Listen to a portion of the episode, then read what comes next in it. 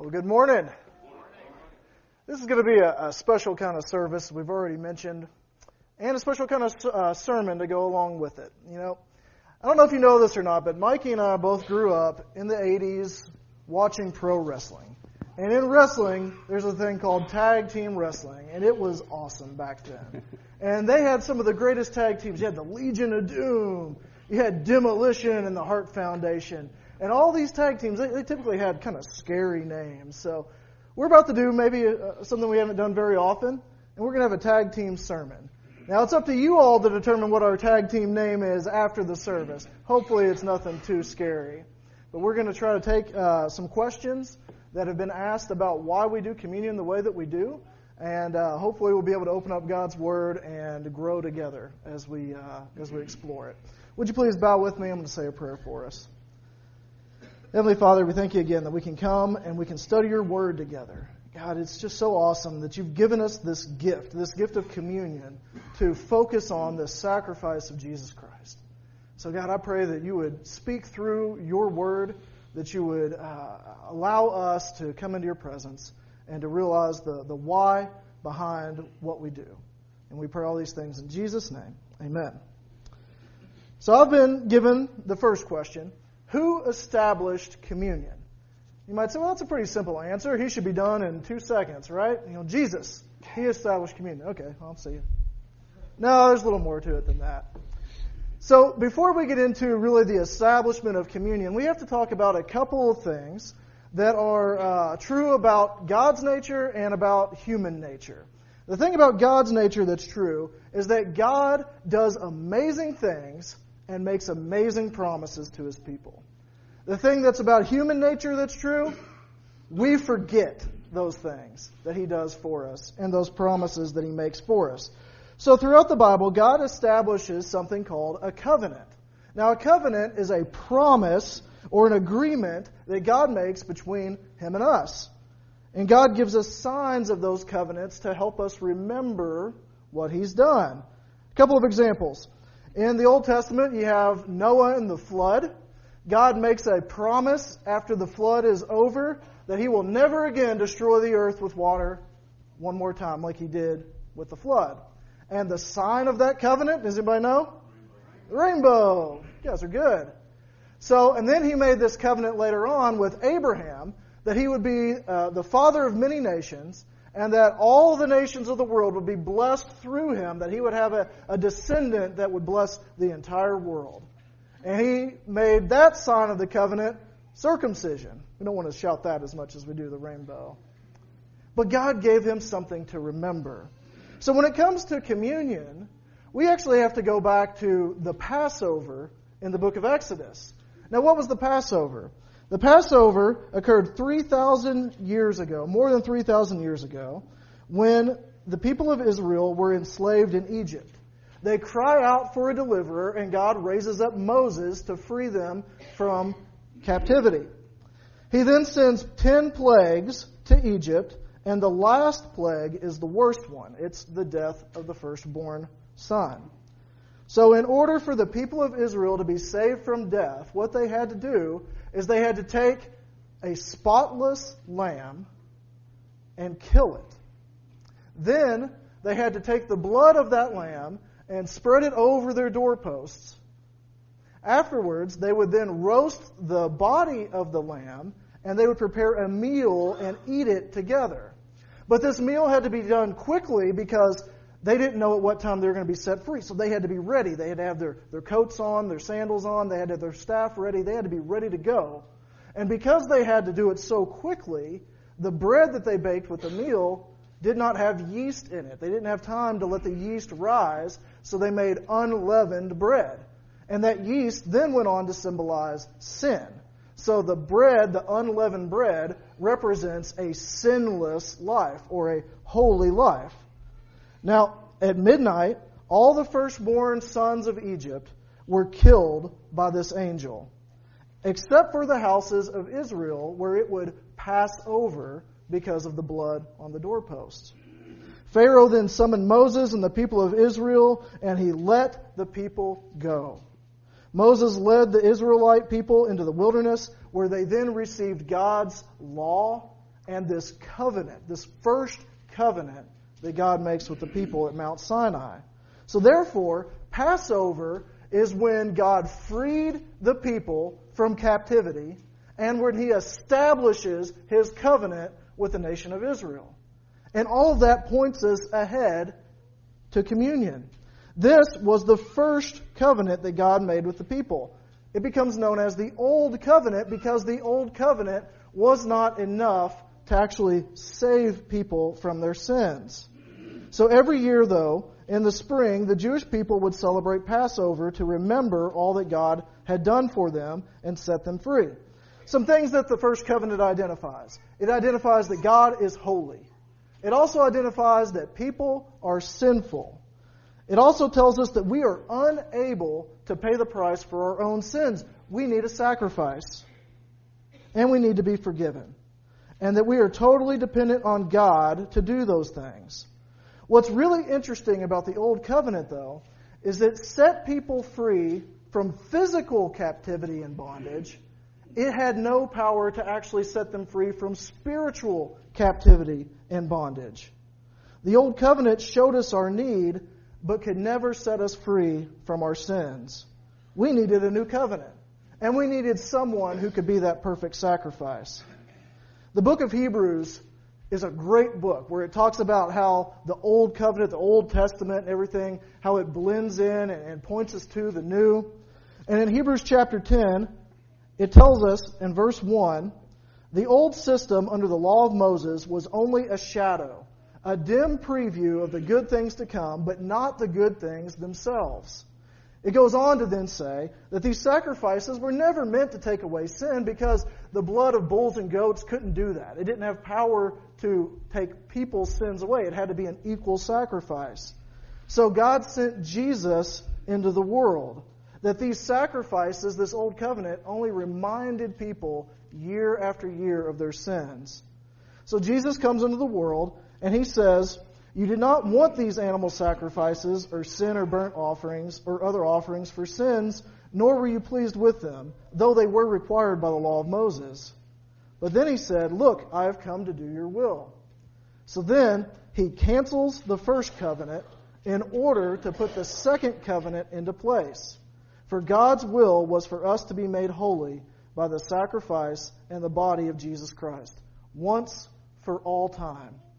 So Jesus was the only one who could set us free from our sin. And we know that because of what God did at Passover, but it points to our need for a new covenant. So on the night before Jesus was to sacrifice his life for our sins, he celebrates the Passover meal with his disciples.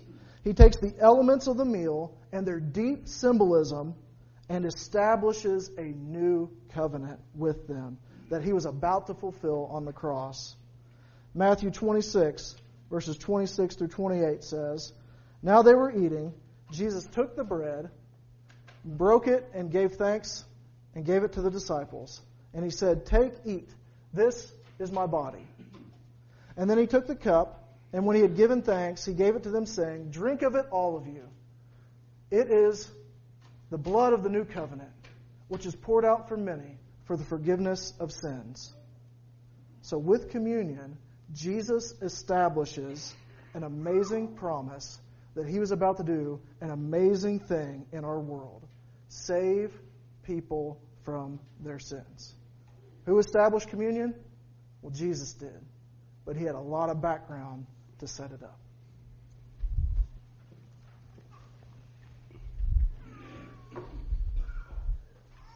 Hey, Scott. So then, why do we take communion? Maybe that is just as simple as, you know, who's who established? Well, Jesus did. I think this is an important question, though, one that we don't want to take for granted. Why? Why every week do we pass the emblems? This, this bread this cup? Why do we feel it important to partake of this, this Lord's Supper? I think it's because this is what Jesus asked us to do. 1 Corinthians 11, 24 through 25 says he gave thanks to God for it. He broke it in pieces and said, This is my body which is giving, given to, for you. Do this in remembrance of me. And he goes on to say, In the same way, he took the cup of wine after supper, saying, This cup is the new covenant between God and his people, an agreement confirmed with my blood. Do this in remembrance of me as often as you drink it. Now, this same Passover meal, this is when they were meeting, that Last Supper, that Passover meal, celebrating that so many years ago when they left Egypt. The most important night of the Jewish year, the most important meal. We always compare that Passover meal to, to, to our Thanksgiving, but there's way more to it. There's way more to it. Deep rooted history, like Scott just explained. Yet Jesus now takes his time with his followers, these men that had been following him for three plus years at this point, and says, This is the last time that I'm going to have this cup here on earth. This is it. He took it, and he broke it. He said, In remembrance of me. He took it and he passed that cup and he said, Do this in remembrance of me. In verse 26, it goes on to say, For every time you eat this bread and drink this cup, you are announcing the Lord's death until he comes again. Well, it's really quite simple then, isn't it? Why do we take communion? To remember Jesus. Remember what he did for you. Remember what he does for us. To remember his life that he lived, the message that he taught, the love that he shared to remember the sacrifice that He gave to us. The fact that He died on that cross. See, that was the, that was the start of that sacrifice. I believe that that sacrifice, that atonement, if you will, ended when Christ presented Himself to God in heaven. We've talked about that in great detail on Wednesday nights. But we remember not just the sacrifice, but also the fact that on three days later, Christ rose again. We remember and we announce his death. We announce his death. Now, when we announce his death, what does that even mean to us? That's us remembering why he died, why he had to die, and why his death made it possible for us. Why take communion? To remember Jesus.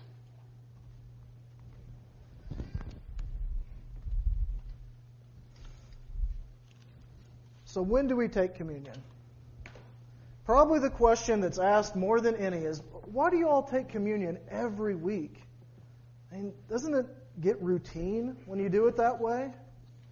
Well, I understand the heart of this question. Because at its root, you're saying is we don't want this to become just an ordinary thing. We don't want to take the sacrifice of Jesus lightly. We want to have it with the same reverence and respect that we would any other time. Because this is even more, the most important thing that's ever happened. Jesus died on the cross for our sins. So we don't want to treat it with a flippant attitude or make it seem meaningless. This is why different churches have different ways they celebrate communion. Some only do it once a quarter, maybe even just once a year, like the Passover was celebrated once a year. Others do it on special days or in special services. We do it every Sunday. And here's the thing this is what I mentioned at the beginning of our service. This is one of those areas where there's liberty. We have freedom in different churches to practice it different ways, as long as we are recognizing the body and blood of Jesus Christ and his sacrifice for us. There is no, thus saith the Lord, as to how often we do it. There's not a direct command as to how often we do it. But there is an example. The only command that we have in Scripture is as often as you do this, do this in remembrance of me. Now, as I mentioned, the Christian church, one of our goals is to follow the New Testament pattern as closely as we can. We're part of what's called the restoration movement. We want to restore the way the New Testament church operated. And so, from the example of the New Testament, we see two things. Number one, in Acts chapter 2, verse 42, they devoted themselves to the apostles' teaching and the fellowship, and the breaking of bread and to prayer. So, every time they gathered together, they devoted themselves to those things the apostles' teaching, that's God's word, fellowship with one another, breaking bread, and prayer.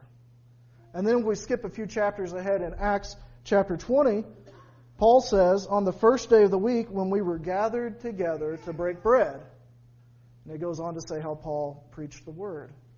So we have the example from Scripture that every time they gathered together, breaking bread, celebrating the Lord's Supper was a part of it. And we have the specific example that on the first day of the week, they gathered together to break bread. Why do we take it on the first day of the week? We've got that example from the New Testament. We've also got the example that Jesus Christ was raised from the dead on a Sunday, on the first day of the week. So we worship on a Sunday to honor that. Now, let me ask you how often do you need to be reminded of something? If you're like me, all the time. I use the Remind app on my phone constantly.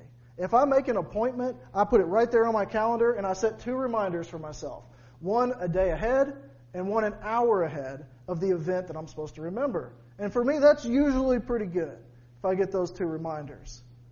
But let me ask you this when do you need to remember what Jesus did for you on the cross? When do you need to remember that you are forgiven? When do you need to remember that His resurrection gives you hope? When do you need to remember that you are loved by God? For me, it's every day. Every day I need to remember that because I think about how sinful I am, how messed up I am. I think there's no way God could possibly love me. But yet, when I remember the cross, I know that He does. And so we gather together as the church to worship every Sunday. And that's why we celebrate communion every Sunday. It was the day of worship in the New Testament, and we have the example to follow in the book of Acts. That's why we do it. Now, as for the question, how do you keep it from becoming routine? Well, that's really up to the individual. See, it's our responsibility to not let it just become some meaningless task that we do every week. 1 Peter 3:15 tells us that we should in our hearts set apart Christ as Lord. That's why it's our responsibility to have the correct focus and to have our hearts ready.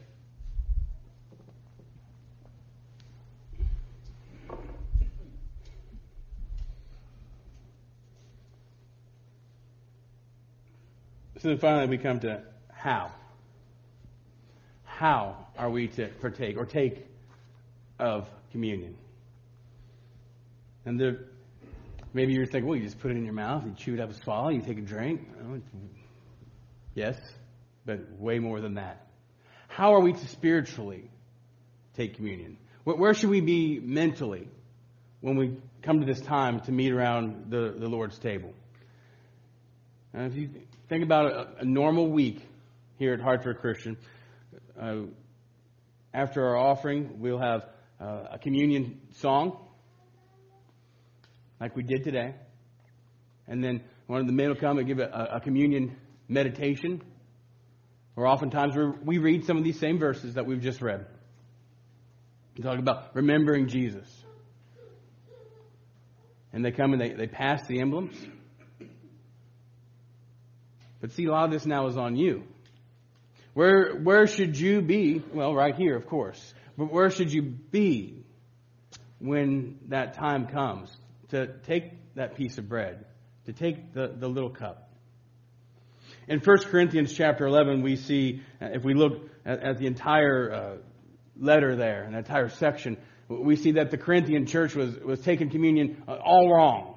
They were using it as a, a, a big party, a time to drink too much and eat too much. And Paul is addressing it here in, in 1 Corinthians 11.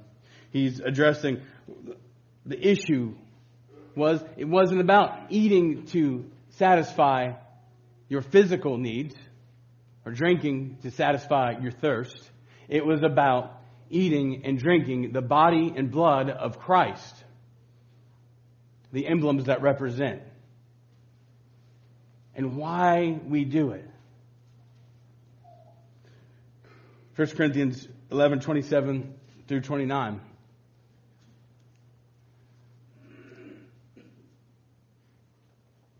Twenty-seven and twenty-eight.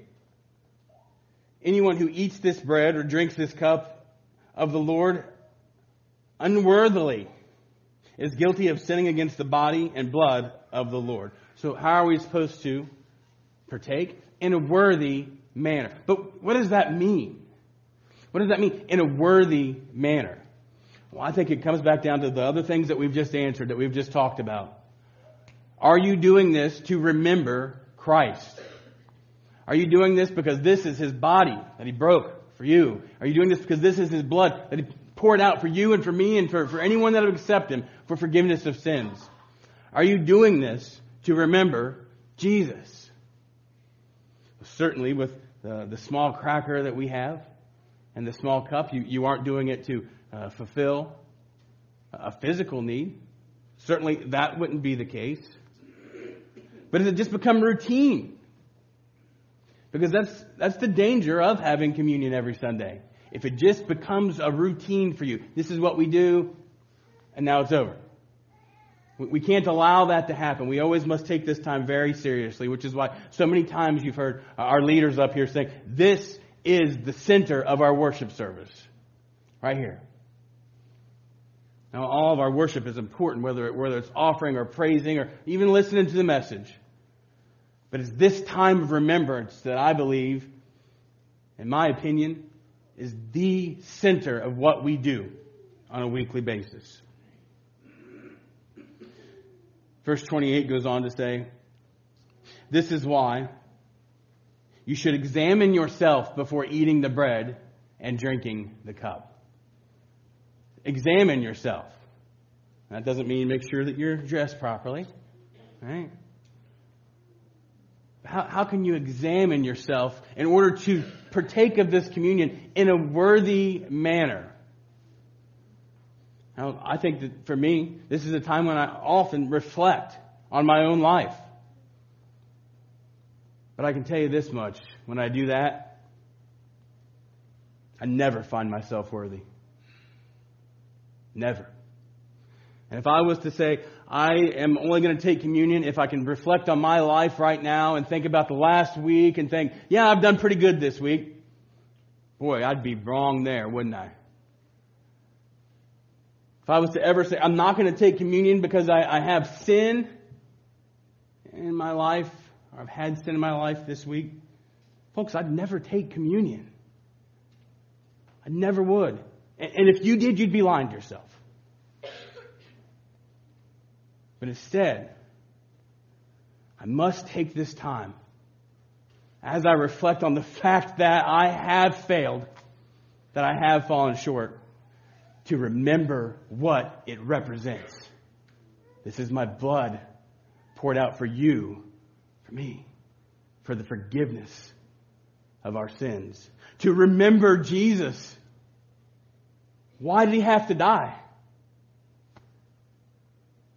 Because I fail. And Lord, please forgive me of that. Examine yourself. This is the time when you can think, man, I've really got to get back on that path of righteousness. Try harder to stay on there. But most importantly, right now, I'm going to examine myself to make sure that I am remembering Jesus and what he did for me I'm examining myself to make sure that I am taking this in a worthy manner. It's not about me. It's about Jesus. Jesus didn't say, do this and remember yourself. He said, do this and remember me. I'm going to ask the servers to go ahead and uh, head to the back to get prepared to, to serve us communion today. But I want you guys that are going back there, I want you to stay focused right now, too. I want you guys to, to be remembering what it is that you are doing to serve, the importance of this time as you prepare. And for us that are going to sit and wait for these guys here in a second, I think it's important now as we examine ourselves as we make sure that we are taking this in a worthy manner, that we remember, that we honor, and that we worship Jesus. That's what we're doing right now. The center of our worship service to honor Jesus, to remember the sacrifice.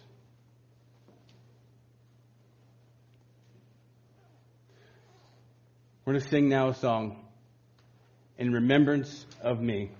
If you want to get a hymnal out to sing along, it'll be on page 365.